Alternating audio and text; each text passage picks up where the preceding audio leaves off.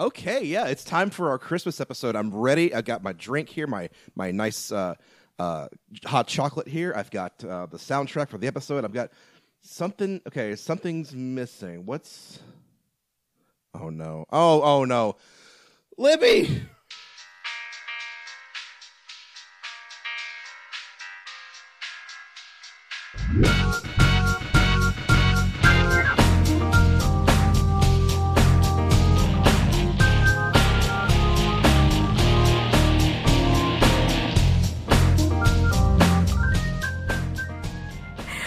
Worry, you didn't really leave me home. I'm I'm right here. Oh, thank God. Okay.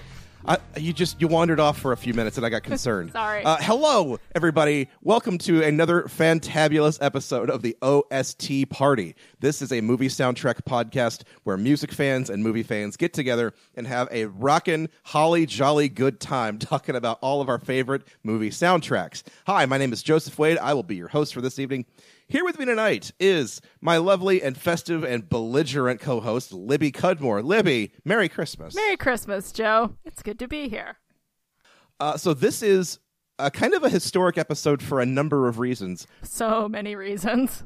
not the least of which is because this week will be our show's first birthday. Yes, happy birthday to us. Happy birthday to the OST party. Our first two episodes came out uh, December 20th, 2018, Clerks and Batman Forever, and we hope to have many more in the future. Yes, so indeed. happy birthday Yeah, to so us. you know, keep listening, keep uh keep retweeting, keep answering our polls. We'll get to those in a minute.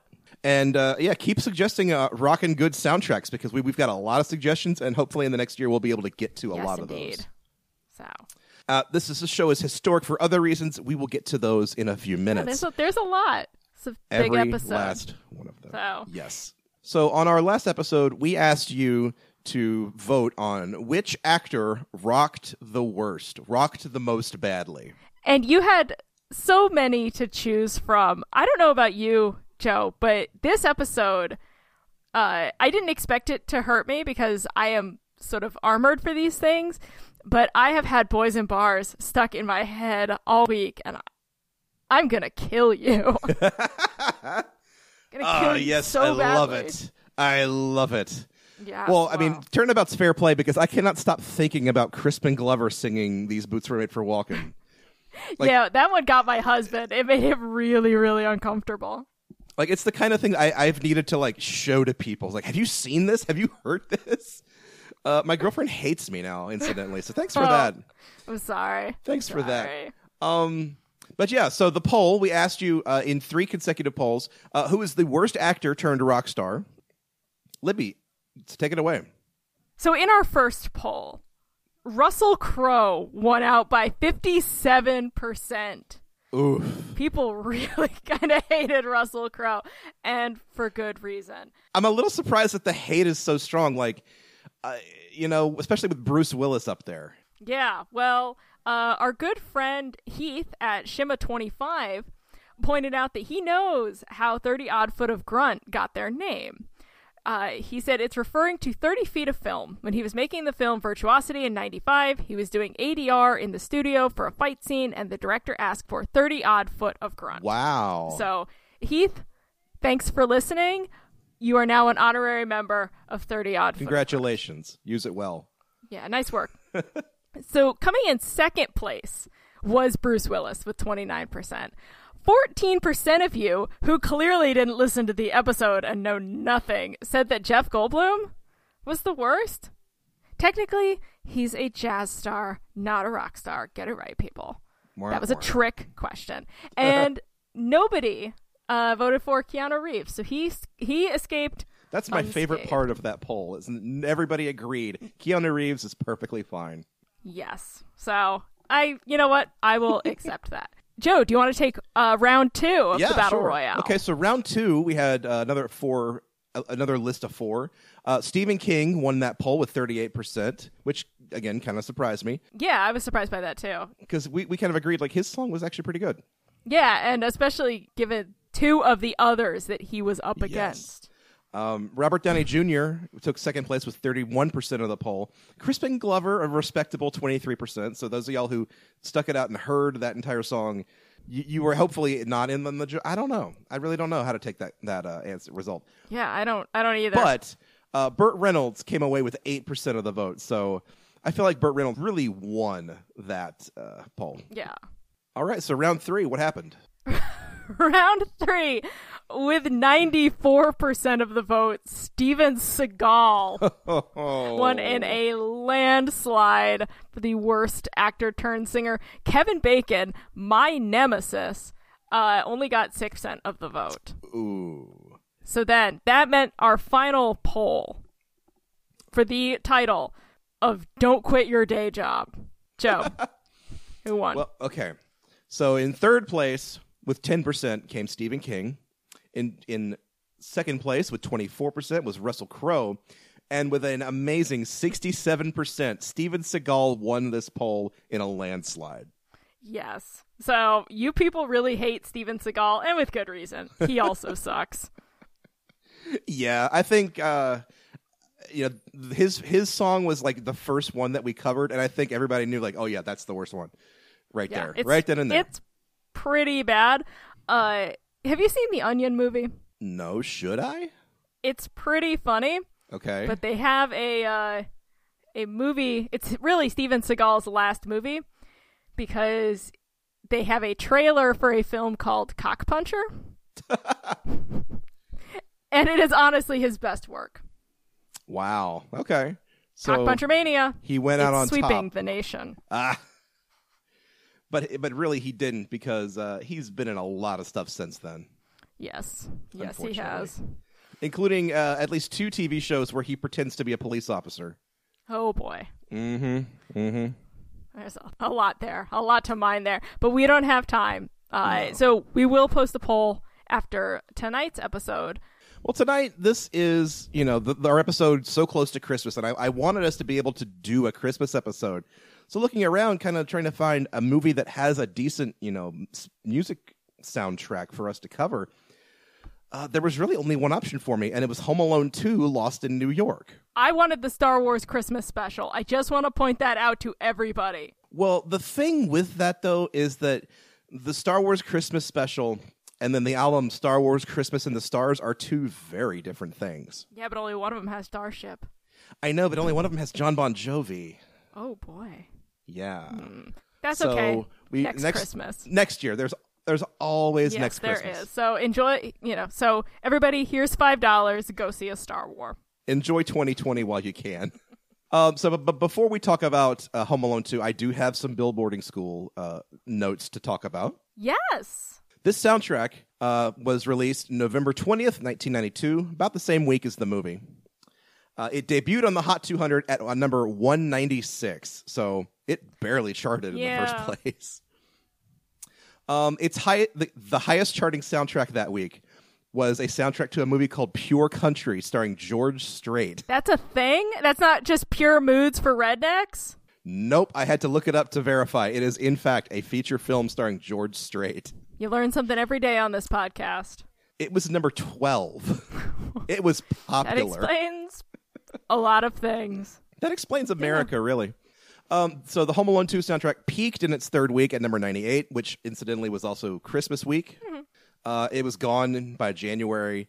Uh, the week it fell off the charts, the number one album in America, Whitney Houston's Bodyguard soundtrack. which remained the number one album in America until Titanic.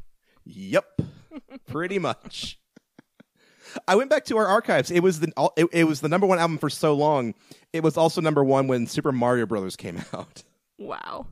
Home Alone 2, you know, not a big charter, but uh, I think time has borne it, borne this film out as a, as a quote unquote classic because, I mean, we're talking about it today, obviously. Yes, and it charted in our hearts. Mm-hmm. 196 on the charts, but number one in our hearts. Not really. nah, not really. Yeah. I also want to point out the film opened uh, the same week as Bram Stoker's Dracula, uh, Which despite- has which has is- Keanu Reeves in it. yes, eh, but who else? Um, who else? Tom Waits.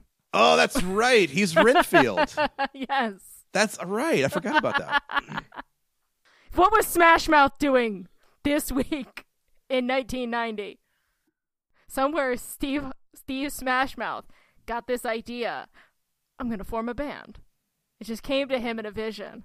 He was listen. He was in Hawaii at a at a Hawaiian shirt store, and an entire album just appeared in his head. The legend of Steve Smashmouth.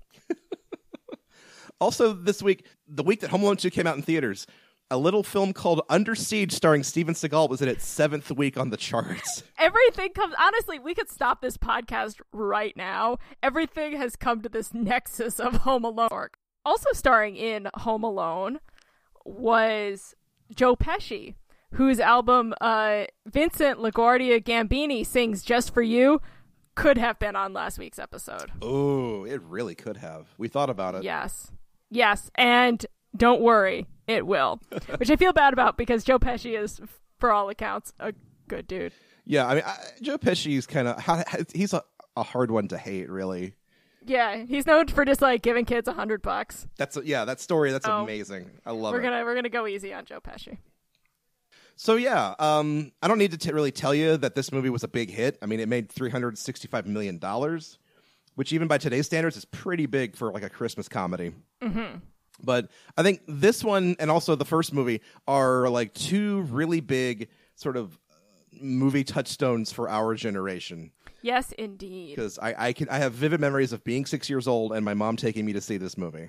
Yes, uh, I have vivid memories of my early, my late childhood, early adolescence, singing somewhere in my memory in choir for what seemed like fucking ever. Like every Oh, year, no. having to this day, like when I hear like the first pangs of it. Mm-hmm. I instantly remember all the words. Just remember singing it over and over and over again. I'm so sorry. I, I'm sorry that you It's have those memories. It's okay. It's not a bad song. My uh, my lasting childhood memory of this film is uh, I forget which like restaurant chain had them, but like I, I got a Home Alone two poster from a fast food chain, and it was a poster of the Statue of Liberty, but it's putting its hand on its face and screaming like Kevin does. I think I remember that. Pizza And Hut, maybe? No. Prop maybe I'm trying to think what. it was Hardee's. Yes. I think it was Hardee's. But I had that painting on the wall opposite my bed, and I definitely had to not look at it sometimes because that image kind of frightened me. But I left it up anyway because I loved Home Alone 2. So if you ha- find a copy of that poster, send it to Joe. He will thank Mm-hmm. I you. will frame it. I will frame it and put it in my bathroom.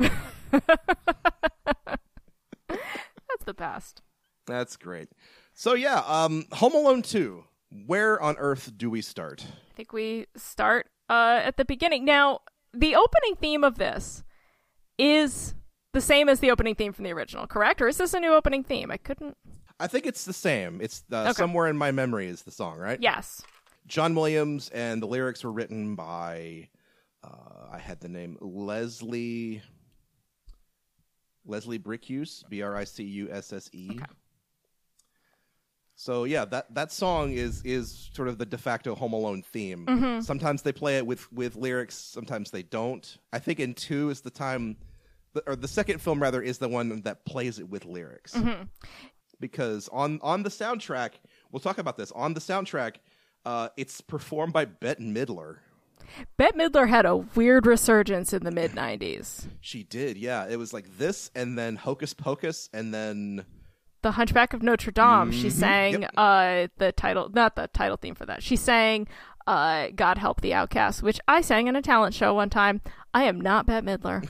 I mean, I'm good, but I'm not Bette Midler. Nobody is. yeah, what can you But do? also, Bette Midler's husband, one of the Kipper kids from our Forbidden Zone episode. Oh, you're right. I forgot about that. Again, all come to Home Alone too. This entire podcast is like that that meme from um, Always Sunny in Philadelphia, where Charlie's like slamming the uh, the info board. Pepe Silvia. yeah, Pepe Silvia. This name keeps coming up over and over again. Every day, Pepe's mail's getting sent back to me. Pepe Silvia, Pepe Silvia. I look in the mail. Well, this whole box is Pepe Silvia. everything comes back around to Bette Midler. oh my god. But no, this film opens same plan as last time. Everyone's in the McCallister house, which, by the way, just sold for a ridiculous amount of money. Really? Yes, uh, the exterior is a real house. There was filmed in the gym, and actually, there's a great series on Netflix called "Films That Made Us," and they talk about Home Alone. Ooh. Yes, and the interior built in the gymnasium of an abandoned school. But the exterior is uh the house is in the Chicago suburbs on Lincoln Avenue. And it is a red brick colonial. And it sold for Let me get this. For some reason the link doesn't have it. Well, uh, while you're looking those facts up, I do want to point out that um, I, I I can't believe we've gotten this far into the show before without me saying so. But you're in my house now because this is what I do all year round is talk about Christmas movies. Yeah. I don't know how you do it. I hate myself. it's it's a real self-loathing thing. But um, you can tell this is a John Hughes movie because it takes place in Chicago. But also another Christmas John Hughes movie that takes place in Chicago is Christmas Vacation. But the Christmas Vacation house, I'm pretty sure, is on a back lot in Hollywood somewhere because the neighbor's house in Christmas Vacation was the Murtaugh house from the Lethal Weapon movies. Interesting. And I've always wondered. So wait, sorry. Um, who wrote Lethal Weapon? I feel like I've heard this name somewhere. it was Shane Black, believe it or Shane not. Shane Black, the subject of uh, the Christmas Creeps uh, episode, or Shane Black Friday, where we talked about the long kiss goodnight. Yes. So again, all things come along to uh, back to Home Alone. Yes. Our our all time most downloaded episode. Yes. Yeah, once again. But anyway, my point is like I've always wondered, you know, since Home Alone takes place in Chicago, Christmas Vacation takes place in Chicago, how far away is the McCallister house from the Griswold house? I think would the like. McCallisters live in a nicer neighborhood. Oh, of, oh, no yeah, doubt. because the new owner paid 1.5 million in 2012. And I'm sure half a million of that was because it's the Home Alone Yeah, house. I mean it's a huge house. They did uh they did have Mm-hmm. to put up a fence because people you know come by and want to see it. I would. Oh, they didn't. They, they didn't do like the people in uh, in Cleveland did and just turn it into a museum like the Christmas Story house. Not at that price. I guess. I guess so. You're you, you're gonna get so many people trying to like sled down the stairs. It's, It would be a nightmare. Or break in and steal shit. Yeah, it's all the same. But uh, no, with Home Alone two, the like the the first this movie gets as far away from the house as they possibly can with the quickness. Yes. We get to we see the house that we know. We see uh the parents' bedroom, we see the the foyer, everyone going up and down the staircases. But in the bedroom, we actually get uh, our first song in a lot of ways. Because he mm. says he cannot go into the bathroom because Uncle Frank is taking a shower. Hey, Kevin, you better go put your tie on. We don't want to be late for the Christmas pageant. My tie's in the bathroom. I can't go in there because Uncle Frank's taking a shower. He says if I walked in there and saw him naked, I'd grow up never feeling like a real man. Whatever that means. Now, this song is not on the soundtrack, am I correct? I think it's on the original soundtrack, but they might. I think they cut it for the second release. Okay. The song that we are referring to is, of course, uh, Cool Jerk by the Capitols from 1966. Let's play a clip of the real song, not the Uncle Frank version.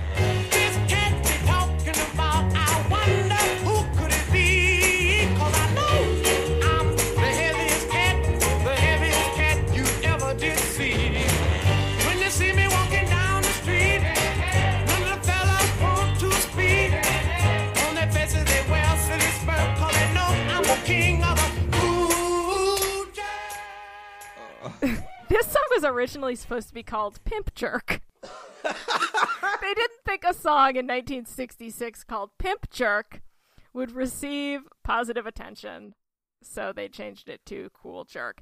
But everybody has covered this song. The Go Go's, The Outsider, Todd Rundgren, Big Trouble, Human Sexual Response, The Lottie Daws, The Creation, The Tremolos, and The Coast. and Uncle Frank. And Uncle, most importantly, Uncle Frank. Let's let's hear Uncle Frank sing. It. see me walking down the street. None of the fellas want to speak. Uh, hey, hey, on their faces they wear a silly smirk because they know I'm the king of the cool jack. Get out of here, you nosy little pervert, or I'm gonna slap you. I, I don't feel like a real man. I mean, I don't know. Uh, why start now? I just want to know who has a clear shower curtain. Mm-hmm. They have such a beautifully decorated house. Why a clear shower curtain? Mine has Pusheen on it. Ooh, fancy. No. My question is: In a house this big, does Uncle Frank really have to take a shower in the kids' bedroom, bathroom? And yeah, how many? Really? I mean, you'd think they'd have more bathrooms, and you think he would have showered. I don't know earlier in the day. This is like a three-story, ten-bedroom house. Don't tell me this is like a one and a half bath situation. That being said, I grew up in a four bedroom. Uh, I had four sisters. So there were five of us my mom and my stepdad, one bathroom. I'm very good at sharing. Like when I got to college and we just had to like all share a bathroom on the the one floor, I was fine. I was like, I can wait. Uh, you're you're a more per- patient person than I am, really. So the Cool Jerk scene also introduces a very important uh, plot device in the Tiger Electronic Talk Boy. Did you know anybody with a talk boy? My best friend had a Talk Boy, and I was so jealous of him. Wow. Who is it? Does he still have it? Uh, he's a very good lawyer in North Carolina. I'm kind of afraid to call him out on this, to be perfectly honest. Mike, if you're out there listening and you still have your Talk Boy, uh, you know, It's probably DM worth me. a lot of money.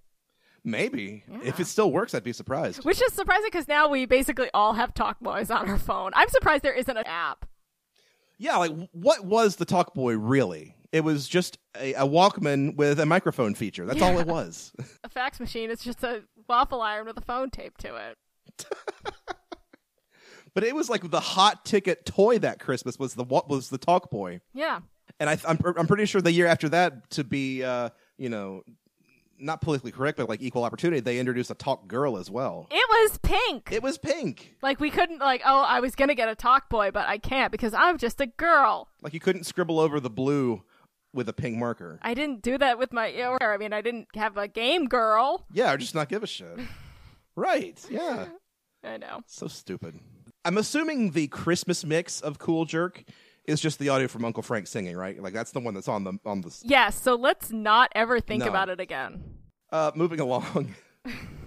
Uh, the McCallister family goes to the the children's uh, recital at I'm assuming it's a, ch- a church of some kind. I guess it would or a school a school recital although they're wearing choir robes. Did you sing in choir? No. I never did. I was never I was never forced to do that.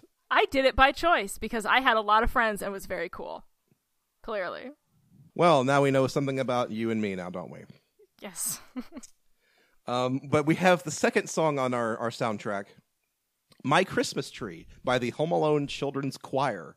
Who are definitely not possessed by devils. Let's take a listen.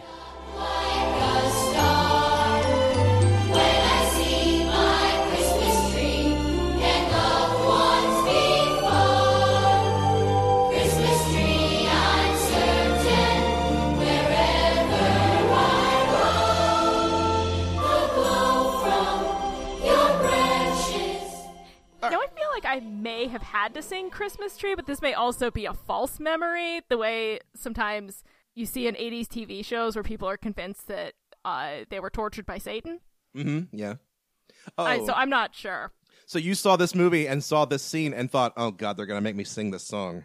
No, I, I honestly can't remember. I was in a lot of choirs. I was in a school choir, and then I was also in a cantata Oh. choir.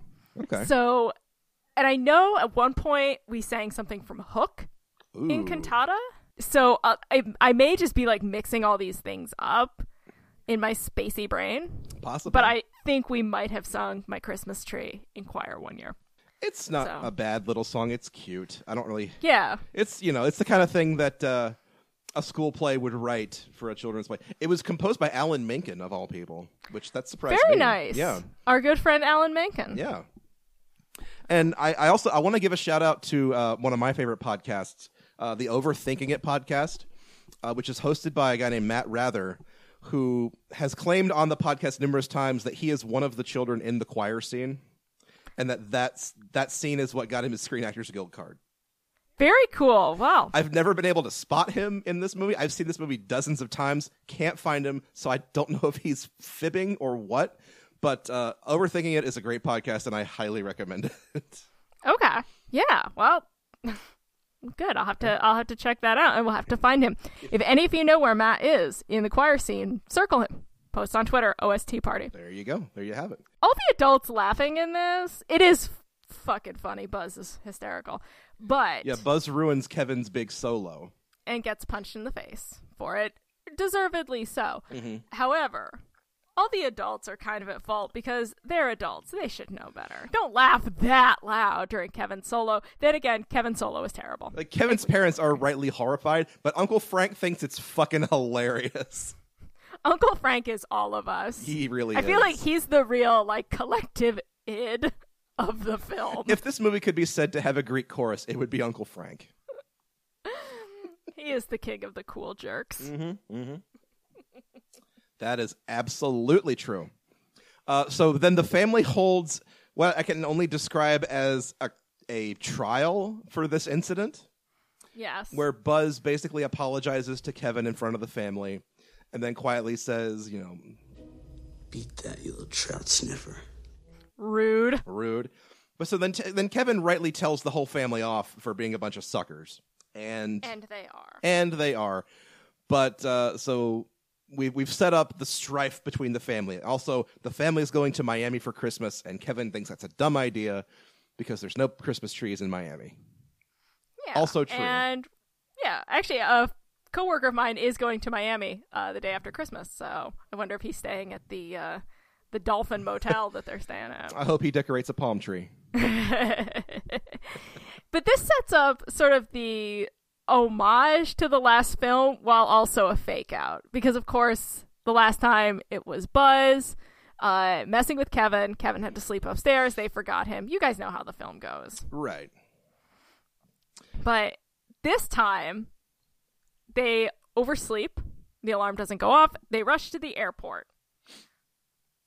Kevin And- Kevin is with them this time Yes. until is until they get split up. And that's this is one of those things I love old airport scenes mm-hmm. because I remember airports being like that and I used to travel a lot as a kid uh, because we had family in Oklahoma City.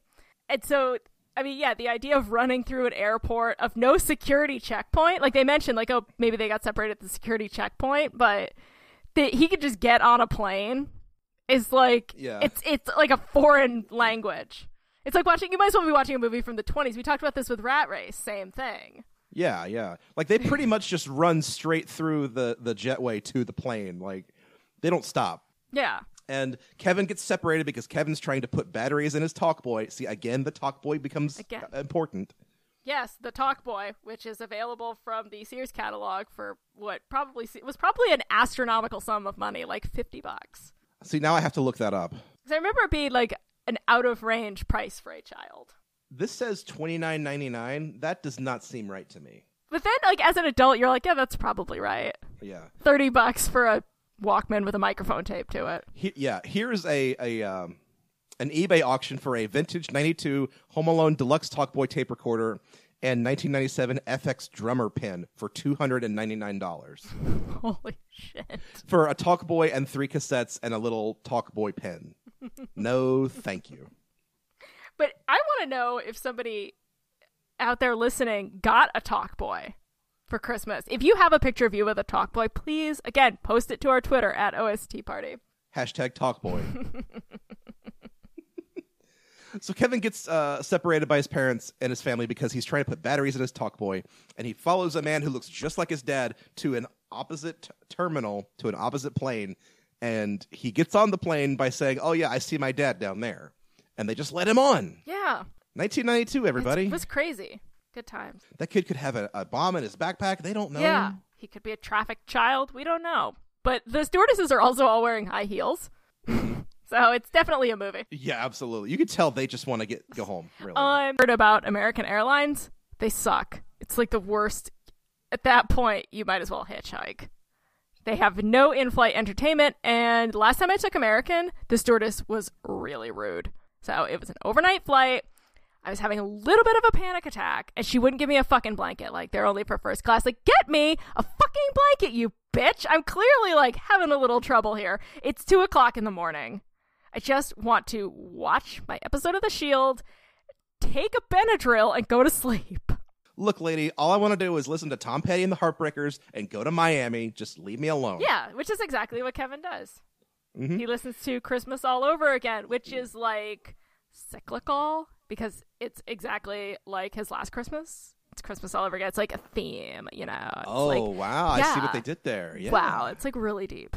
This movie's a good movie. It really is, and it also like it perfectly sets up how Kevin would not uh, not know that he's in the wrong place because he sits next to a guy and asks him if he's ever been to Florida, and the guy immediately starts speaking French, and so Kevin just puts his headphones on and tunes him out. It me. Yep. Which means he also misses when the the stewardess says uh, "nonstop to New York." He's not paying attention. Yeah, which is Ugh. good because there's a lot of like, well, how could this happen? Like, one, suspend your disbelief. It's a child's movie from 1992. Mm-hmm. On the other hand, it it does it it keeps that plot really tight. That's the thing. The movie knows you're going to ask those questions. Like, it happened again. Yes, and here's how. But uh, so yeah, here here's uh, Tom Petty and the Heartbreakers. Well, Christmas time again. Decorations are on by the fire. Everybody's singing. All the bells are ringing out, and it's Christmas. Now, I didn't know this song, but discovering it for this soundtrack was delightful. I love Tom Petty, and I just do. And like, I don't like a lot of like deep Tom Petty cuts. I'm not gonna like claim that I'm a, like a huge fan. I'm sad when he died, but um, everything every time I hear a Tom Petty song, I'm like, that is a really good song. And then I think I should get more into Tom Petty, and then I just don't. But maybe 2020 will be the year I get really into Tom Petty. I'm about halfway through with Elvis Costello, so it's time to get obsessed with somebody else. Uh, I'm more of a, a fan of Tom Petty as an actor, particularly his his role as Lucky on King of the Hill, which is a wonderfully like inexplicable like why is Tom Petty here? I don't know, but there he is, and he's great. Yeah, why wouldn't he be there? They had that one season where there, it was like. Uh, I think it was Travis Tritt and Tom Petty and a couple other country singers. They just put them all in there, and Tom Petty was the one who who kind of popped up out of all those. And like, yeah, we want to use this character again. What about George And- Strait, star of Pure Country? I don't think he's ever been on King of the Hill. Thank God for that. No, I'm kidding. George Strait's fine. Uh, so I don't have a lot to say about Tom Petty. I'm sorry. I just this song is good. I've said It's everything fine. that needs to be said about Tom Petty. This should be on your Christmas mix, everybody. So add it to your Christmas Spotify playlist. I'm going to do the same. It's sadly lacking from mine. I'm embarrassed, frankly.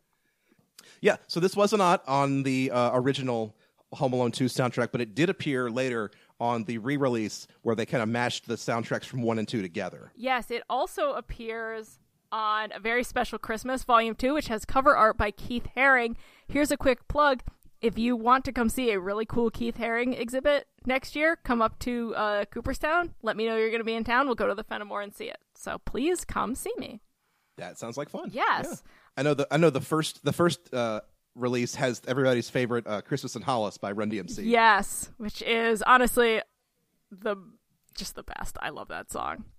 It is Christmas music. Yes, it is. That one's that's for all you diehard fans out there. God. Um, but uh, yeah, this one has uh, Boyz II Men, Frank Sinatra and Cyndi Lauper, Luther Vandross, John, John Bon Jovi, Aretha Franklin, Michael Bolton, and then Run DMC, which is amazing. Debbie Gibson, Wilson Phillips, and Sinead O'Connor. That sounds like a really good uh, collection. Yeah, it actually really does. And they, uh, uh, Bon Jovi does Please Come Home for Christmas, which is good because most of y'all know the Eagles version, which is terrible. And the version on the Home Alone 1 soundtrack, which is okay at best. Yes. So Kevin makes it to New York. Hooray. He doesn't know. He has to ask somebody if that's New York, and she's like, "Yeah, it's Yeah, New York." dumbass. But then what follows is a montage of Kevin touring New York City, which is set to, I'm going to say, my all-time favorite Christmas song. That is a hearty claim. It is our, the Darlene Love's All Alone on Christmas. I am going to smash this button. We're playing the whole thing now.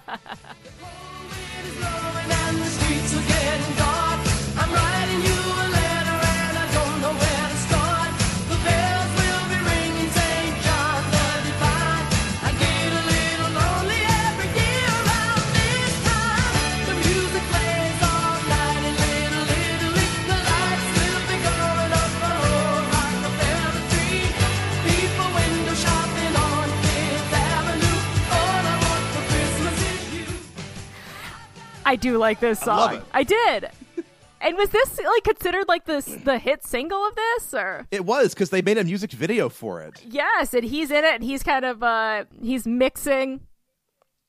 He's behind yeah, the soundboard. he's yeah. dancing with everybody. But the great thing about this song, it's not just Darlene Love. It's most of the E Street Band as Yes, well. and you could tell which- because there is a fucking sax solo. Hell yeah. The big man is here doing a sax solo. Uh, Steven Van Zandt wrote the song for Darlene Love. Mm-hmm. And they got the East, you know, most of the E Street Band. Max Weinberg's here, a bunch of the others, and the Miami Horns are on this song as well. Isn't. Max Weinberg and- the guy from the uh, band in Return of the Jedi? No, that's Rick Springfield. right? I don't know. No, I think it's uh, Edgar Winter. I, I... this is a genuinely great song, though. It is very similar to Darlene Love's other song, uh, "Christmas, Baby Please Come yes, Home." but But I don't mind that because that song's great too. yeah, this and uh, here's the thing. I'm not really a big Christmas music fan. Like some people like love it as a genre. I really don't. I listen to I have a Christmas mix that I made for Record Saturday and I will listen to it once. I listen to it while decorating our Christmas tree. Then I'm done. I can listen to uh the Kinks Father Christmas like twice. And then I listened to uh, Elvis Costello and Stephen Colbert doing their Much Worse Things to Believe in from Stephen Colbert's Christmas special. It hits me in a lot of weird places because I got a real thing for Stephen Colbert and a real weird thing for Elvis Costello. So I'll listen to that like five times. But I do not start listening to Christmas music until December 1st, and then I'm over it. Yeah, me too. And I just don't, I just don't like Christmas music. It, it does bother me, like the stations that'll just play it twenty four seven starting November first, because it's all the same stuff over and over again. And this year, apparently, they decided they were going to throw uh, "Baby It's Cold Outside" back into the mix, and I've heard it a hundred times this year. No, we all agree like- that's a bad song. Yeah, I thought we decided that like five years ago. Is this is this on John Legend? I will put this on John Legend. I'm gonna fucking put it on Seth MacFarlane. I don't know. Okay, put it on him too. He sucks. Yeah. Yeah, Yeah, it's I don't know. I just and I don't know if that's like the consequences of being raised in a Jewish household or what. Like I just I just don't really I don't like holiday theme music anyway. I'm mm-hmm. not a super I mean I got my Christmas tree up. It's bitchin'. I like Christmas. I have no issues with it. I just don't really like Christmas music on the My whole. th- yeah, and I get that, and, and that's fine. My thing with Christmas music though is like, I, there's a a lot of it is just trying to cover older Christmas songs. Yeah, that I get really protective of. Where I'm like, no, no, no, no, no. You don't cover that. That's a fucking classic. Keep your hands off Last Yeah. Christmas. It You- belongs you to don't- George Michael. He died for your sins. That's right. That's right. I don't need to hear anybody but Elvis Presley do Blue Christmas. I don't need to hear Elvis Presley do Blue Christmas, to be honest. But like the ones that I like, I will listen to those. I don't need new covers. I don't need new songs unless it's a song like this that's like genuinely good and well produced. And like Christmassy as fuck. yes, because this is a song about being lonely at Christmas, and I've had lots of those, and I know what that's like. Oh, you can come have And- Christmas at my house, and then you don't have to watch Cats. Oh, I might have to. I might have to uh, take a vacation to New York sometime. Yeah, Soon. get on the wrong plane. Yep. Wind up in New York. Whoops. I Sorry. Yeah, we got Christmas. separated while we were going to see Cats. I ended up You bought York. a movie ticket. I bought an airplane ticket. I don't know how that happened. I was on American Airlines. I thought I was going to see Cats. they didn't check my ticket. They're idiots. they didn't show me cats. Instead, they sent me to New York. I think they thought I wanted a ticket to the Broadway show. It happens. So they sent me to New York. Oh God. So as he's trapezing all over Lower Manhattan, we see the the uh, Twin Towers. Nice Ooh, reminder yeah. that this is 1992, and we Never had good forget. things back then. Yes. Never forget. It is it's a little tough to watch that scene for that very reason. Like, oh wow, they really linger on that, don't they? Yeah, and he's up at the top, like. There's, yeah, there's that long helicopter shot of him at, on the on the the the roof. Yeah. And it, one of the things I love movies set in 90s New York Mm-hmm. because that's the New York I spent time in. Right. And so it's it's like old postcards. Yeah, yeah. So Well, I've got kind of a theory about this movie and how it relates to Christmas. So you you know more about New York City than I do because you've been there before. I Um, lived there. Right. So when did they really start to like clean up New York City? Like Times Square. By the time that was sort of credited under Giuliani, Yeah, but when? the late 90s, I would say. Okay. Because So- when I was going there, which started about 1993, I mean, I was a little kid, so I didn't go too far on my own. Mhm. But uh, we weren't far. And actually, when um, Marv and uh, Harry get off the subway, they get off uh, what appears to be, uh, you see the Q line, and that's 57th Street which is right by the plaza and Central Park, which was my neighborhood. Oh, wow. I mean, my grandmother's apartment was at 74th and Broadway, so that Upper West Side neighborhood is where all of this takes place. And it was always it was always safe. Mhm. I mean, I didn't go into the park at two o'clock in the morning, but it wasn't like the the sort of like gang infested hellhole that uh, that the movie seems to portray it as. But then again, I was a kid, so maybe I didn't know. Right. Well, here's my sort of like galaxy brain conspiracy theory is that the reason Giuliani decided to like clean up New York City is because lots of tourists were probably brought to New York City around Christmas time because of this movie. They needed those tourism dollars and they wanted to give those tourists a reason to come back at Christmas. I have a feeling this movie is the reason Giuliani cleaned up New York City. Maybe. I mean, people have always come to New York for Christmas. You got the Macy's windows, you got the Rockefeller Center Christmas tree. Fun fact in 2016, the Rockefeller Center Christmas tree was from my hometown of Oneonta, New York. Oh boy. Yes, I got to go to the uh Very nice. yeah, to the the lighting and it was beautiful. Mm. It was really spectacular. So, um you definitely feel a little sense of hometown pride there. There but go, the yeah. uh people have always come, you know, sort of the Miracle on 34th Street takes place in New York. So, there definitely Mhm, is a New mhm. York at Christmas theme. yeah, New York at Christmas is definitely a thing. Yeah, but this I wouldn't count that out, and especially considering Giuliani's associate with one of the actors in this film.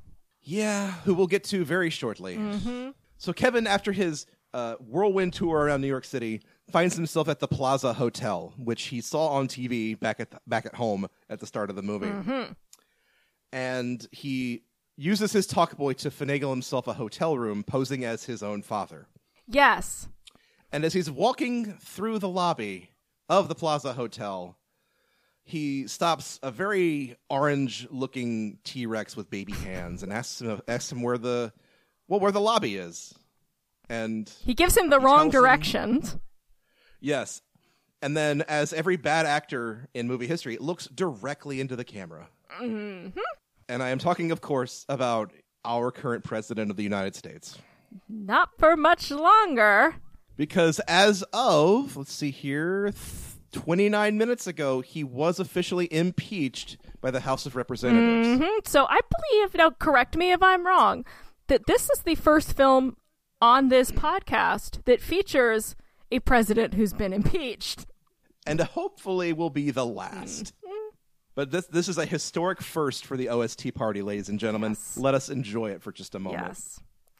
Mm-mm-mm. Bask in its glory. This, now, I've been to the plaza. I had tea at the plaza with my grandmother. So oh. I think after we saw cats. it, I believe it's condos now. Yeah, the, the plaza did not do well under the previous owner, uh, who certainly bankrupts everything he touches. I have some fun facts about that if you'd like to hear them. I would love to hear them. Okay. So in 1988, the the Westin Corporation sold the Plaza Hotel to him for 390 million dollars. By 1992, it- November 1992, when he appears in the film, he had agreed to sell his controlling shares of it to um, Citibank. So by the time he appears in this movie, he was no longer even the owner of the hotel. That actually makes me really happy because I probably went in 1994, 95. So I I was at least not going to a property owned by a literal Nazi. My, my favorite detail here the agreement was submitted as a prepackaged bankruptcy in November 1992. womp womp. He was impeached from his own hotel. Yes.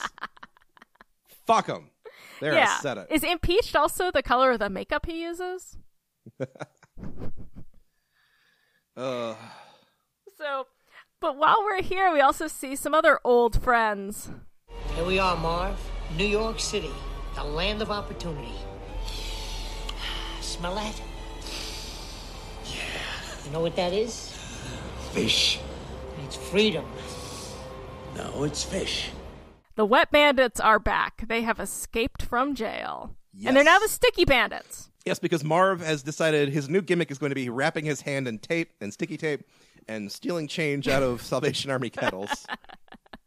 Which, n- knowing now how the Salvation Army runs their business, I can't really fault him for. Go for it. So it's like a Robin Hood kind of thing. Donate that 14 cents on your hand to uh, charities that are for trans rights. Yes, absolutely. It's weird when you think Daniel Stern almost didn't get cast in the original. Why? Why was that? I guess uh, he wanted too much money because the budget for this was nothing for the original film was nothing. Really? Yeah, they didn't even want to make it. I don't even remember, nor do I even feel like looking up who they cast instead. But he wasn't very good. Didn't have the same chemistry with Joe Pesci. And when Fox picked up the film, they brought the budget back up to what it needed to be and brought in Daniel Stern. That's amazing because my question was always why and how did they get Joe Pesci?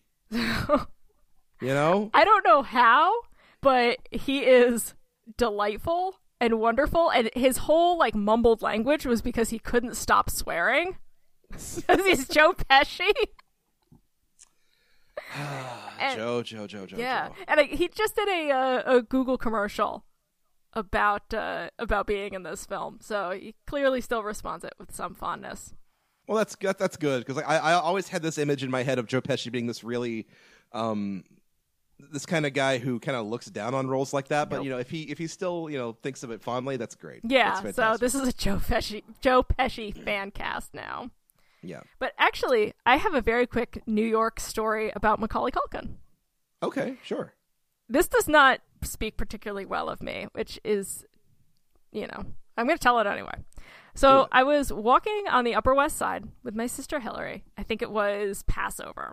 Don't remember what year, probably 98, 99. And we passed kind of a dumpy theater. And on the uh, the marquee is Macaulay Culkin doing some stage work. I don't remember what the play was. And I'm like, Macaulay Culkin. Who would see him in anything? As I walked right past him.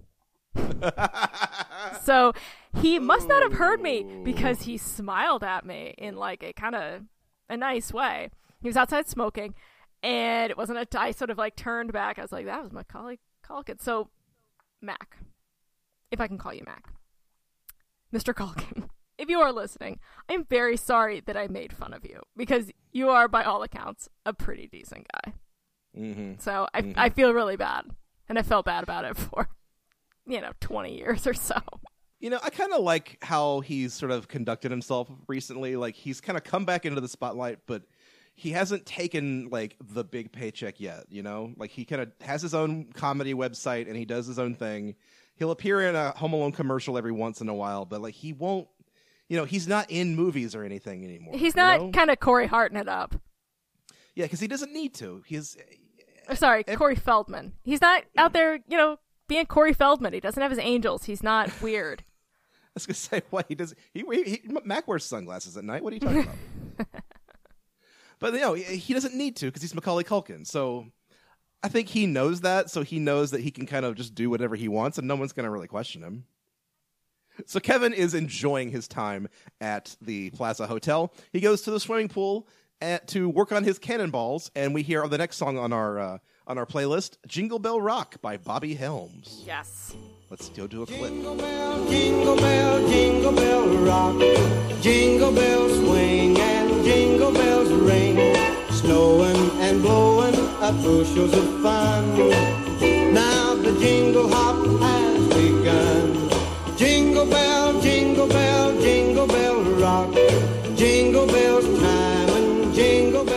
My dad hates this song. Really?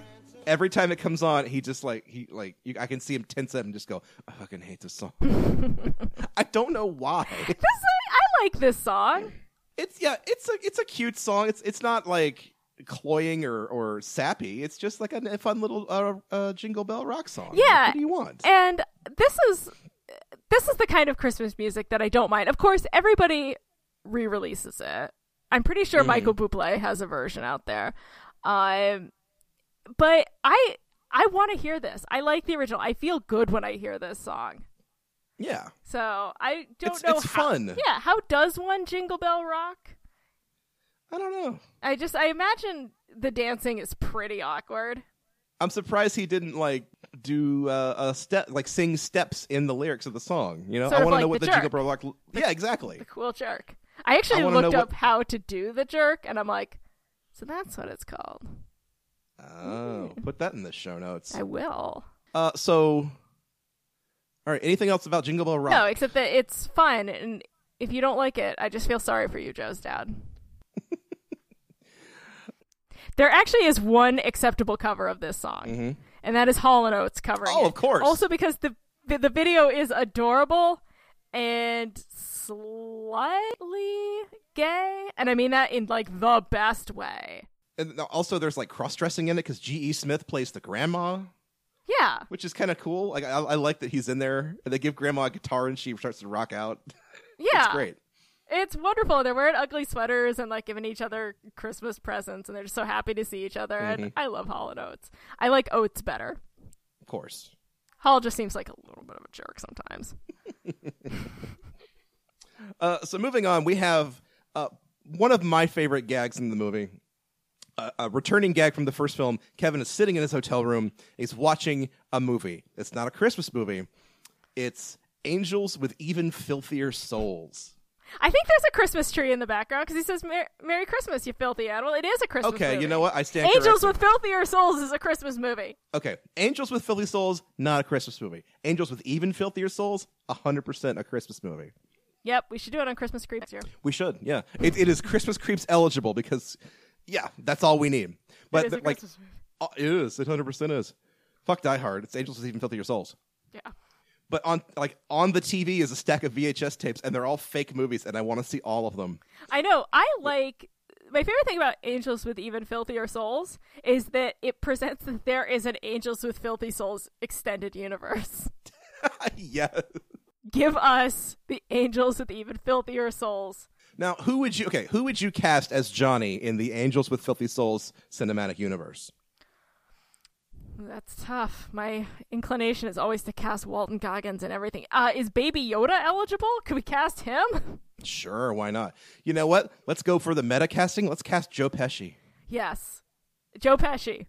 It would be doing? a, t- a ton of fun. Yeah. So this, honestly, this is the best ideas podcast. I, it, really is. I mean, there's the worst idea of all time podcast. This is the greatest ideas of all time. Yeah. podcast. So a reboot of Angels with Even Filthier Souls, starring Mm-hmm. Joe Pesci. Make it happen. A, a Disney Plus original, Yes. rated PG. Ugh. But this is this is where sort of one of the the film's catchphrases "Merry Christmas, you filthy animal" comes from. Yep. I've used it on Twitter. You can use Mm-hmm. that GIF. December 25th and no other day. Merry Christmas, you filthy animal. Uh, a couple things though about uh, about his stay in the hotel. The uh, bellhop Mm-hmm. is played by Rob Schneider. Yes. This is our second holiday appearance by Rob Schneider. He was also in Eight Crazy Nights, which we talked about over on Christmas Creeps last year. Yes, we did. Yes, Rob Schneider, the man of uh, a thousand voices, but really just two. Yeah. So uh, he plays it more or less straight here. We also um, get to see I Tim mean- Curry as the concierge. I was just gonna say, like one of the greatest like supporting turns in Christmas movie history is Tim Curry as the sleazy, like kind of effeminate concierge. We honestly don't deserve Tim Curry. He is a saint. He's amazing. He also put out two albums, but we wanted Oh, to talk about the worst albums, and I haven't heard them, but they're probably amazing because he's Tim Curry. Mm-hmm. And he was great in Muppet Treasure Island, which is honestly my favorite movie of his. That This is is a the second, second. time today someone has told me about Muppet Treasure Island. Have you ever seen Muppet Treasure Island? I have not. Muppet Treasure Island is a legitimately amazing film. All right. I- It has I- a I great soundtrack too. It. I'll have to do a whole like Muppet month next year. We should do a Muppet month. I mm, just put a pin in that. Okay. But no, Tim Curry is immediately um, suspicious of Kevin because you know why wouldn't he be? Like he's kind of just doing his due diligence because Kevin uses his dad's credit card to check into the hotel, and that's like ten time ten kinds of shady right there. Yes. But Kevin gets away with it because he's very very clever and very sneaky, Yes. and he manages to use the uh, the Angels with Even Filthier Souls tape to to sneak away after they confront him about this uh, stolen credit card. Yes, he also uses the talk boy of his uncle singing Cool Jerk to further scare away Tim Curry. Okay, this scene um, two has two Christmas songs in it. The first, uh, when Mr. Hector, the concierge, shows up to try and spy on Kevin. Kevin's sitting on the bed, and we hear like half a half second clip of Alan Jackson singing "Holly Jolly Christmas." The less said about this, the better, because this actually makes me angry. This is a terrible version. So how about we just not play it? No. Let the people hear my pain. Somebody waits for you. Kiss her once for me. Have a holly jolly Christmas. And in case you didn't hear, oh by golly, have a holly jolly Christmas this year. It's just slow and it, it doesn't sound like he's having a holly jolly Christmas. It sounds like he's having a hungover Christmas in his trailer. Yeah, I mean, it sounds like someone is, you know, holding a fifty dollar bill in front of his face and be like, "You know, you want to sing Holly Jolly Christmas? He sounds You like he's do singing it, it, on the toilet. But on one of those new toilets that slants at 13 degrees, so he can't sit there long enough. so he so he can only do one take before his legs start to fall asleep. yeah. But it just it blows my mind. This is on the soundtrack, and all we hear of it is Alan Jackson going "Holly Jolly Christmas," and it just cuts. Yeah, well, it. they knew better. I mean, I know they did, but it's still like, if you're gonna do it like that, why even use it? I don't know. I don't know. Because you have contractual obligations, I guess. Uh, fair enough. I mean, that's that's like the, the legitimate answer. Yeah. That's how these soundtracks are composed. Yeah. So fair enough. but Kevin chases them out of there using a, an inflatable pool clown, uh, the audio of Uncle Frank singing "Cool Jerk" and yelling at Kevin, and uh, a little bit of puppeteering magic. Yes. Call back to the first film. Mm-hmm. So the second time he uses it, when he uses angels with filthier souls, he makes them get on their knees and tell him he loves them. Which honestly, I want that to be my ringtone. It's just What? Tim Curry going, "I love you." I love you. You gotta do better than that. I, love you. So yeah, um, then after this scene, it cuts to the McCallisters arriving at their hotel in Miami, and it's pouring down rain. It's a terrible scene. Meanwhile, they're playing Andy Williams' "It's the Most Wonderful Time of the Year." I'm a sucker for a music cue that just dials up the dramatic irony. I love that. And I, I love that shot of, of, of the van sort of driving past the camera, and they're all looking out the window, just dumbfounded. yeah. Like, it- and Uncle Frank it, says like, "Oh, it looked much better on my honeymoon." yeah." She makes you think that Uncle Frank took them someplace that he fucked. And then made his brother-in-law pay for it. I it. know. Uncle Frank is a hero. Uncle Frank is a, a real pro at this. yeah, we stand Uncle Frank here on OST Mhm. Party. What do you think of this one? I like it. I mean, it's it's cliched, but I I dig it. Mm-hmm. Like, who's gonna argue with this? It's I don't think it's anybody's favorite, but No. it's perfectly at home, like on your Christmas playlist. You're not gonna like snap to turn the radio off. It's like it's big and brassy and kind of um, a little bombastic, but not too much. And it's it's just a fun. yeah, and you're Christmas song. thinking, you know what? It is the most wonderful time of the year. Yeah, Andy Williams. yeah, he's good right. Andy you know? Williams. Okay, so that same night, uh, Kevin's in his hotel room and he's looking out the window at the, the New York City sort of uh, cityscape. It's all lit up at Christmas time. It's beautiful. It is beautiful. As someone who has been in New York at Christmas, it is beautiful. New York at Christmas is a really, really special time, and I'm a sucker for that New York City skyline. But every time I'm down there, is a lot of times I go down there. Um, I'm I'm alone, I'm visiting friends, but I'm there by myself, and I do, I do kind of I miss my husband. So, because I'm a, I'm a husband girl. It's like a wife guy, but different. um, but this they're playing uh, "Distant Star." Now, is this also the uh, Home Alone Children's Choir? I believe it is. Yes. I really like this song much better than uh, "My Christmas Tree" or "Somewhere in My Memory." This is the best of them. Yeah, it's it's a, a more downbeat song. Like I think this soundtrack benefits from having one or two kind of downbeat Christmas songs Mhm. because you know not everything can be bright and bouncy and, and over the top. Yeah, and also that reliance on classic Christmas music is great uh, because it does instill that nostalgia. But what's so wonderful about this and about Somewhere in My Memory and uh, our, My Christmas Tree, and there's a, a YouTube musicologist that goes by Sideways who talks about this in a video about uh, why Home Alone has the greatest uh, Christmas score, is because you have to think twice. Like, is that a, is that a real Christmas song? Where have I heard that before?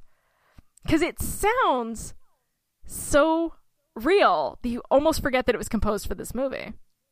Yeah, yeah. It, it I don't know. I'm I'm at a loss here. I I I think I need to just listen to it again. yeah it, but it's it really does sound like a traditional christmas song and i love that and and this video which we'll link in the show notes talks about why and it's fascinating it really is um it's sort of like uh misbehaving on the righteous gemstones danny mcbride talks about how everyone was trying to look up that song they thought this sounds like a song my grandmother used to listen to and it was composed for the show so i love it when uh, when composers can nail that so perfectly, Mhm. as as I think he yeah. does here. Although this does sound like a tune I later heard in uh, "Beautiful Katamari." Wow. I haven't thought about Yeah. In years. Yeah, I'm going for the deep cuts. We have a, a Katamari Christmas ornament that my husband made me, a little Santa, uh, tiny prince. Oh, I'm jealous. no, I'm jealous. yeah, he made that. He made that for me one Christmas. That's It's adorable. very cute. Yeah, I posted a picture of it on my Twitter. But uh, the other thing, the thing that I like about this song is like it's it's about sort of the other side of Christmas, where you know you you can sometimes forget that it's kind of a you know the reason for the season, as they say, is about you know uh, three wise men following a star to you know visit baby Jesus in the in the uh, the manger, and it's kind of just about. I mean, the the the picture that I'm seeing here of, of, on the YouTube of just the song, it's a, it's a kid staring up and looking at you know quote unquote the Christmas star, and just that that quiet moment, you know, Christmas Eve where you can kind of look outside and see the stars and just kind of have a moment to yourself. Yeah, and you ponder, you know, maybe you don't follow Christianity, which is fine. Um, but it's about being with family. It's about being with friends. It's about being with people you love so that you aren't spending Christmas alone. And even if, you know, your family is far away, at least you're connecting with them, Mm-hmm. you know, rather than just sitting sitting alone socially and mentally. And honestly, if anyone is listening to this and they feel like they're alone on Christmas, hit me up on Twitter at Libby Cudmore. I'll be your friend on Christmas. It's, I'm happy to do so. So, There you go. yeah, you don't have to be alone on Christmas. Unless you want to and you're like super in solitary, that's cool too. Mm-hmm.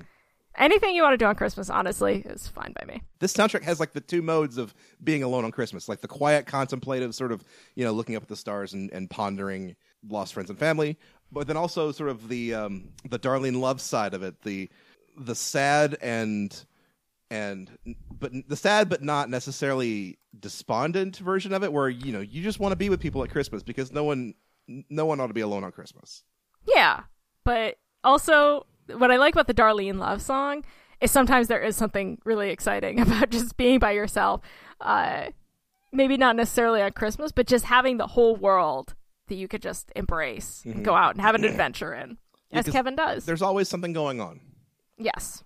Um, so yeah, at this, at this time, you know, Kevin's looking out on the city, and he sees the he sees the star at the top of the children's hospital. He doesn't really understand the significance of it yet, but that's coming. Yes. At the same time, his mom is in Miami and looking out on the uh, the rain and thinking of Kevin. And Yes. oh, that's so I sad. know.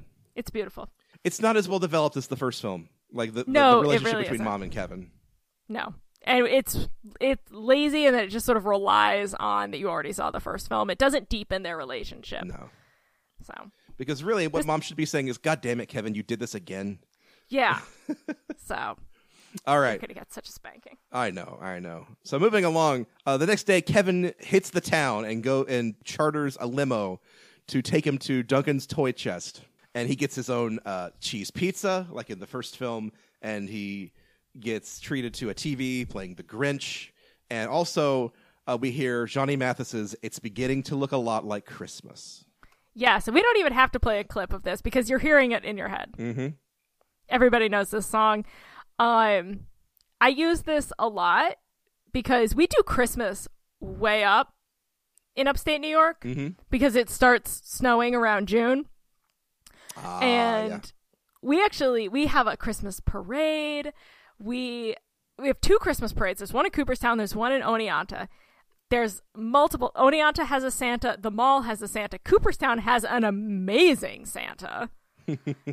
and you know, just my my job puts me in the middle of all of it. We we really do up Christmas. So I use it's beginning to look a lot like Christmas at least once a year in a headline, in a caption, in a story. It gets used a lot. The song gets stuck in my head. It's stuck in your head now too as you're listening. We don't even all we have to say is that first line. Mm-hmm, mm-hmm. The thing I didn't know about this song when I was researching this was that uh, the song came out, Johnny Mathis's version came out in 1988, but it didn't become popular until it was included in this film. And- Really? And now you can't get away from it. That surprises me because it sounds like such an old timey Christmas song from again like 1942. Yeah, well, yeah, it was written in the 50s by Meredith Willson and Yeah. and recorded by basically everybody. But Mathis's Yeah. version, because of Home Alone 2, is now kind of the one that everyone knows. Yeah, but his voice sounds so old timey. It does, yeah, yeah. It just sounds like But- the original recording on I don't know wax cylinder. But that's the power of a of a strong soundtrack and a strong Christmas movie. It can give life to these songs that you otherwise would have just never heard. yes, These indeed. songs or versions thereof. This is why we do this. This is exactly why we do this. Kevin meets Mr. Duncan at Duncan's Toy Chest, not knowing that it's Mr. Duncan. But he finds out that all of the money that the toy store takes in on Christmas Eve is going to the children's hospital. And so Kevin decides to donate an extra, uh, you know, twenty dollars.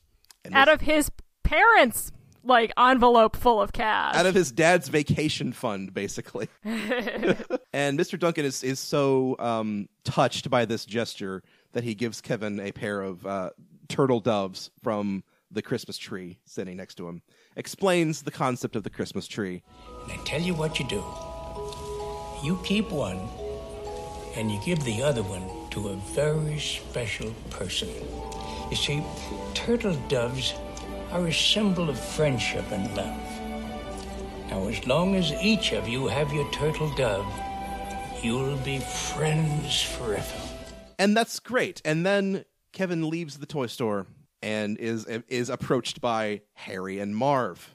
Yes, who see McCallister on his backpack, the monogram on his backpack. Now, I remember in the 90s, you were told not to have your name on your backpack because it would get you kidnapped. Yeah, for that very reason. Yeah. And I'm sure a lot of people like explain to their kids why you shouldn't do that. Yeah. But that was Using- because monogramming was a big thing, and then all of a sudden it wasn't. hmm Monogramming is the kind of thing you do on like towels in your bathroom, not your fucking backpack. Yeah. I don't get but it. that was a. My ex had his initials on his L.L. Bean backpack. Mm. So. But um, also, Duncan's toy chest, by the way, is supposed to be like FAO Schwarz, Mm-hmm. which is also gone. Yeah, oh wow, Just about everything in this movie just is gone. doesn't exist anymore. Um, I'm gonna double check that, but I'm pretty sure FAO Schwarz is I mean, it's a company now, but um, I don't think the FAO Schwarz store is still there. It's also a kitty corner to uh, the plaza, so he really didn't need. He didn't need a limo. Aw, So, um, poor Kevin. He didn't know any better. yeah, he could have literally like walked out. oh, you know what? No, I guess it is still in business, so cut that. Well, we'll still we can talk about the store because it's an odd looking toy store. It's the kind of toy store you would see like antiques and knickknacks that no child would ever want to play with. Yeah, the real FAO Schwarz is nothing but Barbies and Legos and action figures and branded items. The last time I was in there, they had a an ugly doll section, which my husband and I collect or did. Um, we actually started collecting them when the they were in the like remainder bin at also the now defunct Tower Records Ah, and but they I think they brand they partnered with FAO Schwarz. They had a huge section with like a giant babo, like seven foot tall babo. So my husband and I went to that when I was living in the city, and that was pretty legit. mm, yeah. That was amazing. But the rest of FAO Schwarz is sort of it's just it's a giant Toys R Us. I mean, toy stores are the same. There's not, you know. Yeah. I remember when I was a kid, my dad went to New York City on business and he came home and said, Hey, I went to FAO Schwarz. It's that big toy store in Home Alone 2, and I got you something. And he presents to me a, a Wolverine from the X Men bandana. And I was a little confused because I thought he said he went to a toy store. Yeah, that's um your dad's John Mulaney's dad, isn't he? Probably, yeah. He would order a black coffee at McDonald's. yeah. John oh, yeah. Mulaney actually talks about this this scene in one of his specials because he talks about uh, seeing him get a pizza in a limo, and he says, "This is the height of luxury." It is. But yeah, so this is his first encounter with uh, Marv. He does get away. He buys some beads from a street vendor. Them in, I guess, what we can call the bead trap. I really believe that seeing Home Alone and Home Alone 2 is what made our generation love Saw movies, so that there's like a thousand of them. It's essentially Saw for children. It really is, yeah. Kevin is like a. Kevin grew up to be Jigsaw. He did. And I think there's there's like that's a popular fan theory. I didn't make that up. No, you didn't. It, it's out there. I mean, as as Yeah. much as people like to say that you know Home Alone is Die Hard for kids, it's it's Saw for kids. I mean, it really is. It's Saw for babies. Saw oh Saw babies. oh, that's adorable and terrifying. Yeah. Um, so yeah, Kevin is confronted by Mr. Hector about his credit card. Runs up to the room. He gets to he gets the uh, the drop on them when they chase him up to the room with the uh, angels, angels with filthier souls tape. That's a great scene. It's a little. Uh, I don't know. It doesn't play the same now though. It's a little homophobic now. a little bit. That doesn't stop me from uh, reciting that line every time I see the movie because it's just Eh, it's indelible. yeah, it happens. Wait, which which line are you referring to? Don't give me that. You've been spooching with everybody. Snuffy, Al, Leo, little Mo with the gimpy leg, Cheeks, Bony Bob, Cliff. I could go on forever, baby. Yeah, oh, that that okay. Because it also, you know, because he plays the gunfire and they all crawl out. That scene Oh also not gonna play very well in our modern era. no, But yeah. I will say this: Tim Curry got that bubble butt. he got that bubble oh butt. yeah, he does. It is round and big. Last thing I'll say about that scene though is uh, when I was a kid, we our our cat had had kittens, and so when we were trying to name all of them, one had, you know, was a little runty. So of course we named it Little Mo with the gimpy leg. Please tell me you kept all of them. We kept like two of them. Did you keep little Mo? yes, we kept Mo. Oh, good. and the one that had the like it was they were all black cats. The one cat that had like long black hair, we called her Slick. Slick and Mo. Oh, poor cats. Little Mo with the gimpy leg. Eh, so anywho, this is the point in the film where the soundtrack kind of gives out. Yeah, it just goes to score from here on And out. basically, if you if you haven't seen Home Alone 2, Kevin leads Harry and Marv to a house with a bunch of traps and he uses the traps and then they get arrested. You, The end. you know what we completely forgot to talk about though? What? The pigeon lady. Yes, we did not talk about the pigeon lady. Because Kevin, you know, like like with the first film where he meets uh, Mr. Marley, the old man next door, he meets the pigeon lady in Central Park, who's a homeless lady with pigeons all around her, uh, and she's an adorable old lady, and the movie really makes you love her. But uh, yeah. Does she have a name? I feel like it's Molly. I think it is just the pigeon lady. Okay. I, I, I hate to say that, but I think it's tr- it's true. Uh, it's Brenda Brenda Fricker as the capital P capital L pigeon lady. Yeah. Maybe it's her Irish accent. She just seems like her name is naturally Molly. Maybe, maybe so. But uh, so they go someplace warm to uh, to get away from the cold because it's Christmas Eve, and they go to a concert hall. Uh, Libby, do you know what concert hall that is? I do not, but guessing. Oh, it's it, it's Carnegie Hall. Okay, yes. I was gonna say And Carnegie Hall. there's- just just where they are. just yeah, you could kind of just guess it, but it's def- it is Carnegie Hall. And so they're sitting up in the attic listening to the orchestra play Christmas music. And John Williams is there uh, conducting the orchestra, which is a neat Hmm. I did not know that. That was John Williams, yeah. And so you know they get a couple. You get a couple of uh, uh, songs on the soundtrack. Uh, "Oh Come All Ye Faithful," and which is on the soundtrack, and "A Little Town of Bethlehem," which is not. the but- who does yeah. the version of uh "O Come All Ye Faithful" on the soundtrack? It's credited to Lisa Fischer. Okay, that's the vocal version. I, I assume so. Yeah. Okay, because I hate it. Really? Yes. Okay. I, love. I didn't Oh, listen to the the vocal version, so Oh, that's the one that's on your playlist. oh well. I just watched the film and listened to that. Oh, okay. I was just going by your playlist. okay. Well, fair's fair. I- I'm sorry. I should have done my due diligence. Yeah. So the version that's on the soundtrack is very much not the version that's in the film. The version in the film is big and bombastic, like a full orchestra would be, with no lyrics, and it's great. I wish that was on the soundtrack. I'm sure it's on the like the um, you know, the film score CD album, but it's not on the soundtrack. No. And the version that is on the soundtrack is terrible. Yeah, it's not a great way to close out the soundtrack. No, and because I love "O Come All Ye Faithful," it is my favorite like hymn. Mm-hmm.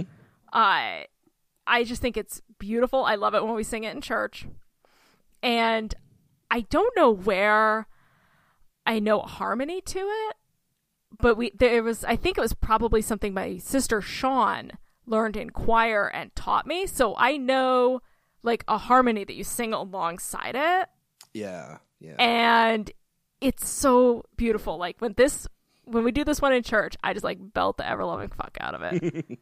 I belt it for baby Jesus. Do it for baby Jesus. I know. It's Christmas.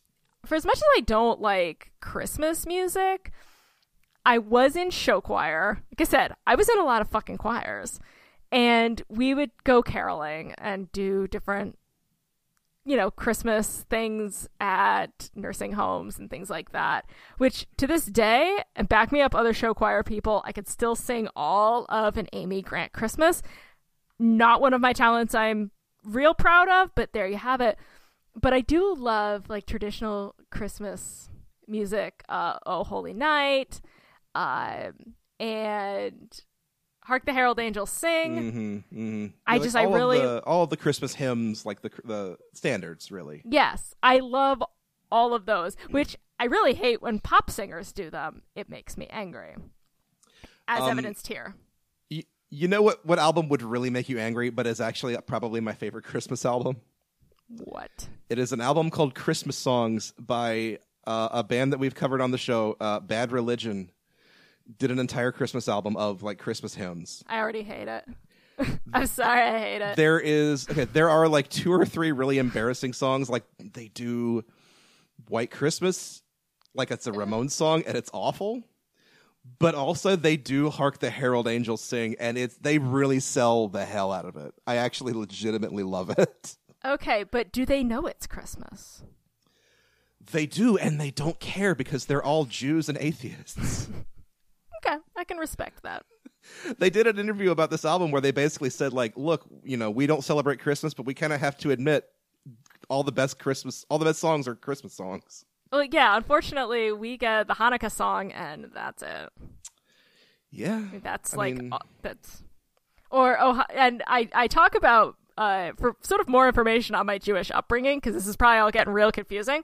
Uh, you could listen to our episode on uh our Christmas creeps on Eight Crazy Nights. I go into Yes. all the details about my Jewish and Christian upbringing. That is definitely in the show notes. yes, it is. Um, okay, so we're gonna wrap this uh, se- uh, this film up real quick because it's we are running late. We are running over. Yes, Um, and Santa Claus is going to be here soon. Now, I mean, here's where the film could honestly just stop because what was interesting about Home Alone was we didn't know how he was going to get out of getting burglarized by these guys. So watching him build the traps was really interesting. The second time, not so much, and it's just it ends up feeling gory. yeah, you the could you come to expect it. And it's also just the tr- traps, if you will, aren't as good. They're not as clever. It feels smashed in.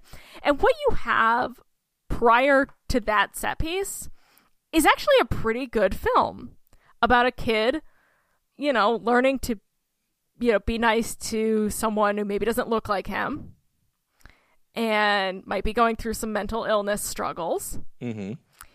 and is away from his family on Christmas. So there's a, a message about family being where you find it and friendship and shit like that. So and and, this- and he and he has like a legitimately sort of touching moment, you know, near near the end of the film where he's looking at he's looking at the kid in the children's hospital and he remembers what Harry and Marv say, and he has that great line where he says, "You can mess with a lot of things, but you can't mess with kids on Christmas." yeah, so I would have rather seen And something more of a heist in the toy store.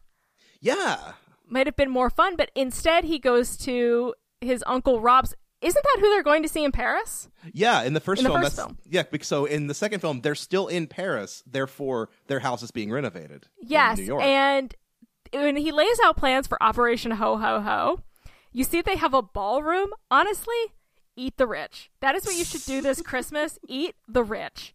They do not need a ballroom. well, you know what? I mean, Kevin fucking destroys his uncle's house. So Good. There you go. Yeah, he's a fucking hero.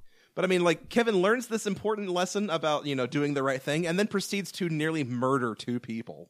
Yeah. Like, eh, you know, it kind of falls on its face at the end, but it's only because like they know why you're here to see this movie.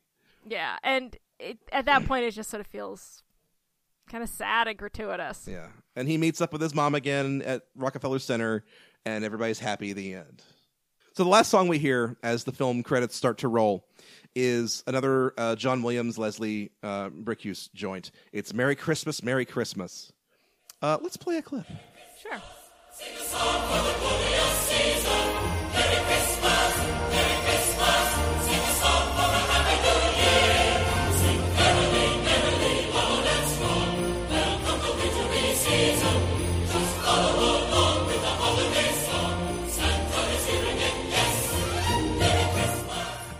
I, I I remember hearing this in the theater and th- thinking it was too much. Yeah, this is a lot.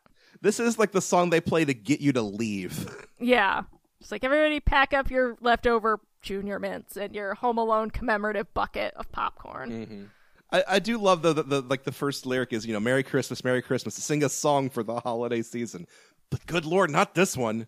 Yeah, it's like, well, we were kind of, we, we don't really need prompting. I mean, all we have to do is stand anywhere and go, it's beginning to look a lot like Christmas, and everyone will join in. I mean, we all saw Elf. Everywhere you go, Those are the only words we know. I think something about snow. the fluffy kind they don't sell in Chinatown. Oh, yeah, that's okay. it's an okay song. It's not my favorite part of the of the the album by a long stretch. No. But uh, so yeah, that's Home Alone 2. There are two songs we didn't really talk about on the soundtrack, but they're here, so we might as well talk about them. The first is, you know, Bette Midler doing Somewhere in My Memory, which I believe we did talk about earlier. Yes, we did. It's not great. It's okay. It's, yeah. The second one, the one that's the most inexplicable to me, is a cover of Welcome Welcome to Under the Cup. I think this is all mostly under the covers. Welcome to Sleigh Ride by TLC. yes. Now, I don't know where this is featured in the movie. As far as I'm aware, it isn't. I didn't think so. This is an inexplicable piece of ephemera that I am here for. It's weird. Let's. I mean, just play play a clip. It's Yeah. Here's Sleigh Ride, everybody. Just hear those sleigh bells jingling, ring, ting, tingling too. It's lovely weather for a sleigh ride together with you. Outside the snow is falling and friends are calling you. It's lovely weather for a sleigh ride together with you. Have a very Merry Christmas. it's so weird. Like I didn't even know TLC existed in 1992, but I guess they did. Has always existed and will always exist. They're in our hearts always. But this is it's so bizarre, but it's so it's such a wonderful piece of again like that early '90s hip hop. Mm-hmm. Yeah, I it's got it. that very New Jack Swing kind of sound to it. And this is TLC when they were in that period where like their all of their clothing had condoms all over it. Yeah, let's go for it, girls. y- You, you look at the music video and like I'm looking at T-Boz and she's just got like three condoms stapled to her oversized overalls. Man, 92 was weird. I know '92 was whack, but no, I think that uh, Sleigh Ride is probably in my top three on this one. Yeah, honestly, like it, it's it doesn't need to be here, but I'm kind of into it. I'm so glad it is. It's like that cousin you don't see very often, but when she shows up, like you're just like, I'm so glad you're here. Yeah. Now my question to you is, where would you have put this in the movie? I would have put it. Hmm. I don't know because the film is actually pretty tight. It might be in the scene near the end when Kevin's mom is like running around Times Square Maybe. because you see how kind of scuzzy the Times Square is and a lot of the, the the storefronts. It might be playing on the radio in the background there. I'm not sure. That's where Okay, well- I would probably put it though. Okay. Well, don't disrespect TLC like that, but I get it. You know what I'm saying? Like it's Oh yeah, that would that's the only place where like music would work. that's the only place it could be. Uh, yeah, I don't know, but wherever it is, or you know what? Over the end credits, put it over the end credits. Let us all hear it. because I know it, it, it shows up in the end credits. You know when, when they're listing all the songs, there it is. Yeah. So And, it's like, in the film somewhere. It's it's somewhere, but uh, give this song a, a look. I'll put this one in the show notes too because this one also has a music video Yes, and it's well worth a watch. it is. It's actually that one's my favorite. It's a pro click. Yes. Uh, so yeah, that's Home Alone two. Everybody, this is yeah, a it's it's still great. My husband and I have a tradition on Christmas Day where we don't go out. We've done everything with families in the days before. and We just stay in our pajamas and watch Christmas movies. And we actually watched this last year with the specific intent of booing the orange one, ah nice. the impeached one. The impeached one. Yes, Which you have to do now. When you watch Home Alone 2, you have to boo when he comes on. You have to It's boo and just- hiss. It's what it's what we do. It's like the Rocky Horror Picture Show. but I was surprised at just how well it held up. I Mm-hmm. mean, the again, the the um saw sequence doesn't, but the rest of it is still it's a pretty sweet little movie. Yeah, my only complaint with Home Alone 2 compared to the first is that Kevin is so smug in this movie. He is. My only real complaint is that we didn't get uh, the Home Alone 2 that we could have gotten. There was this, an alternate version. Did you know about this? No. Yes. Well, at age 12, Greg Sestero of The Room and Oh, who no. authored The Disaster Artist wrote a sequel to uh, Home Alone where he Didn't, playing didn't we all at some Yes. point? Yes, where he playing uh, Kevin's older brother, or no, sorry, Kevin's neighbor. The two of them got trapped at Disney World and had to fight uh, the Wet Bandits or the Sticky Bandits, as they're known in here. Uh, he submitted the screenplay to Hughes Productions, and John Hughes wrote him a letter back, uh, encouraging him, and uh, you know, personal letter. And that is one of the things that gave us Greg Sestero. That you know, sent him to Hollywood. Gave him the drive to be an actor, Yes. a so there is still time. auteur. Yes, we could still get Home Alone 2 starring Greg Sestero. And uh, this doesn't have to go in, but I'm pretty sure that he there's an episode of like something with Macaulay Culkin where he talks about this. Okay. can put- I'll find it. I'll, we'll put a link in. Sure. And I and also I know um, after this Home Alone three, the uh, infamous Home Alone three without Kevin McCallister or Macaulay Culkin, any of those people. There were some ideas floating around for Home Alone 3. We talk about this in our Christmas Creeps episode on that movie. But basically, one of the original ideas floating around was to make Home Alone 3 all about Kevin's cousin Fuller. Oh, not Fuller. He wets the bed. yeah. Although he is played by Kieran Culkin, who just garnered a uh, Golden Globe nomination for Succession. Yeah, Kieran has gone on to be a really good actor. Um, that's all we got for Home Alone 2, I think. Yeah, so it's the soundtrack. I, with the exception of uh, of Sleigh Bells and uh, and All Alone on Christmas, it's your pretty standard Christmas soundtrack. You really could turn on uh, your soft rock station right now and hear most of it. Yeah. So, is it a great soundtrack? Sure. Put it on at your Christmas party. Is it a great movie? Everyone will be happy Mhm. when you put this on. Pluck, you know, your favorite two, maybe three songs from it and put it in your own Christmas playlist. And, you're all set. And, and one of those be. should be Home Alone on Christmas, or so one of them should be All Alone on Christmas. Oh, what if this? What if the song was actually called "Home Alone on Christmas" and it was about Kevin McCallister? Yeah, Oh, that'd be great. It'd be perfect. It would be great. So yeah, that's where we're gonna have to leave it. If you want to listen to this soundtrack, um, I can link you to the playlist that I made. The actual CD is out of print and very hard to come by. Um, keep buying that physical media, everybody, because sooner or later, you never know. And remember, if you have physical media that is out of print, it's your duty to copy it and share it with your friends. Absolutely. We support piracy. Keep circulating the tapes. Ahoy, mateys.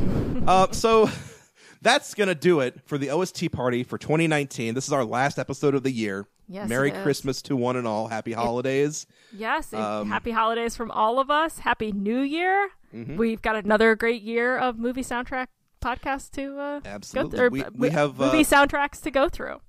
We have lots of listener requests that we will definitely get to in the new year. I promise. This is going to be a very listener focused New Year. I think we've we've garnered the fans. Uh, can always use more, but um, keep sending those in, and we'll. Uh, I was really surprised. Uh, Angus was on there. I haven't thought about the soundtrack to Angus in forever. And I I, rep- I replied to um, our, that person on Twitter saying when I was you know digging up soundtrack CDs, that was one of the ones that I bought. I have it, so we definitely could. Yes. So In the new year, what are we what are we up to next on OST Party? Well, it is our 27th episode, and you Weird Al fans know that 27 is a special number in the Aliverse. So we are going to be talking about UHF. We're going to have a special guest, Rich Bunnell from the Discord and Rhyme podcast. Awesome! I can't wait. They just had me on to talk about uh, Rio by Duran Duran, so we're going to return the favor. Oh, fun! Yeah, Rich is a great guy, and we're uh, we're excited to to have him on. I'm looking forward to it. All right, so uh, Libby, where can our listeners find you on the internet? You can find me on Twitter at Libby Cudmore and on Instagram at record underscore Saturday. You can also listen to me on the Shattered Shield podcast. We're winding down season four and it got wild. I Joe, where can they find you? They can find me on Twitter at Cordial Wombat or on the Christmas Creeps podcast at Christmas Creeps. Our most recent episode was on a, a lost Christmas special called Cranberry Christmas, which Oh, boy. was which was sponsored by Ocean Spray and narrated by Barry Manilow. What? It's a heck of a thing. So go check that out. Um, and so that'll have to do it for the holiday episode of OST Party. So for OST Party, I am Joseph Wade. And I'm Libby Cudmore. Buy the ticket. Take the sleigh ride. Nice.